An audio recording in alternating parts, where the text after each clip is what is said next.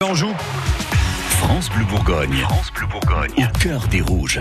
L'actu du DFCO, la dernière ligne droite, Arnaud, pour notre équipe de foot de Ligue 1, avec une confirmation dans le cœur des rouges ce matin. Oui, on vous le confirme, les joueurs du DFCO sont bien partis de Dijon et ils sont bien arrivés à Lens. On a les images sur Twitter. C'est déjà un premier signe positif. Pas de retard, pas de problème dans le planning. Tout va bien.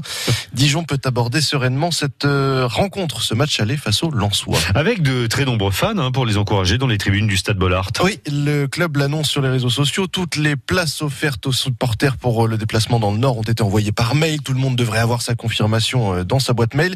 Et comme aujourd'hui c'est férié, bah ça tombe bien. Vous serez des dizaines, voire des centaines à faire l'aller-retour dans la journée. Pas facile. Euh, Pour certains, la confirmation est venue un peu plus tard que prévu, à l'image d'Arthur sur Twitter. 17h, je reçois un coup de téléphone. C'est ma mère. Je décroche et elle me dit, c'est bon.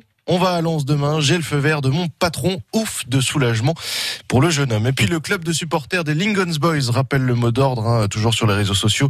Venez tous vêtus de rouge, t-shirt, pantalon, chaussettes, slip, ça c'est moi qui le rajoute. Il faut se faire voir avant de se faire entendre. Euh, bon, en fait, on parle toujours de l'ambiance euh, du Stade Bollard, mais c'est quoi? Ça ressemble à quoi? Ben, ça ressemble à un stade de plein à craquer, des supporters fans absolus, tous vêtus de jaune et de rouge, ou plutôt de sang et d'or, comme on dit dans Schnorr.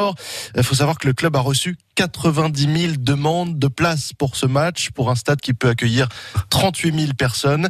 Ça vous place un peu le niveau de la passion du foot là-bas. Et puis à Lens, quand on est en tribune, on ne peut pas y couper. Il y a toujours, il y a toujours les corons.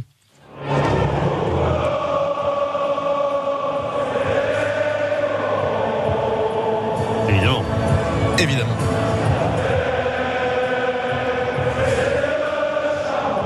Aujourd'hui démarre donc euh, ce qui sera sans doute un, un moment décisif, euh, historique dans la jeune histoire du DFCO. Oui, est-ce que cette équipe dijonnaise aura le cran, le caractère pour résister à la pression et obtenir son maintien en bout de ce match aller-retour?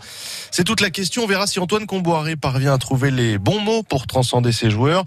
Frédéric Dobrage y croit. En tout cas, il est ancien, ancien agent de joueur et ancien directeur sportif du DFCO. Peut-être, sûrement d'ailleurs, vu l'état d'esprit de- du coach, que je connais très bien. C'est un, guerrier. Et je pense que les joueurs ont pris conscience de leur, euh, de leur qualité et il a réussi à transmettre ça à, à ses joueurs. Et je pense que oui, il y a du Comboiré dedans, bien sûr. Il a réussi à faire une équipe de cette somme d'individualité? Complètement, c'est exactement ça. Et surtout, ce qui est, ce qui est flagrant, c'est que on sent les joueurs concernés. Et ça, c'est, ça, c'est l'état d'esprit qui, qui fait ça. Voilà, ce match aller est à suivre à partir de 20h45. Malheureusement, Antoine Comboiré devra se passer de son avant-centre Julio Tavares, blessé au ménisque. Il devait passer une IRM hier. On espère qu'il sera remis pour le match retour dimanche à 21h au stade Gaston Gérard. Suivez au cœur des rouges sur FranceBleu.fr. FranceBleu.fr. Pour les gagner,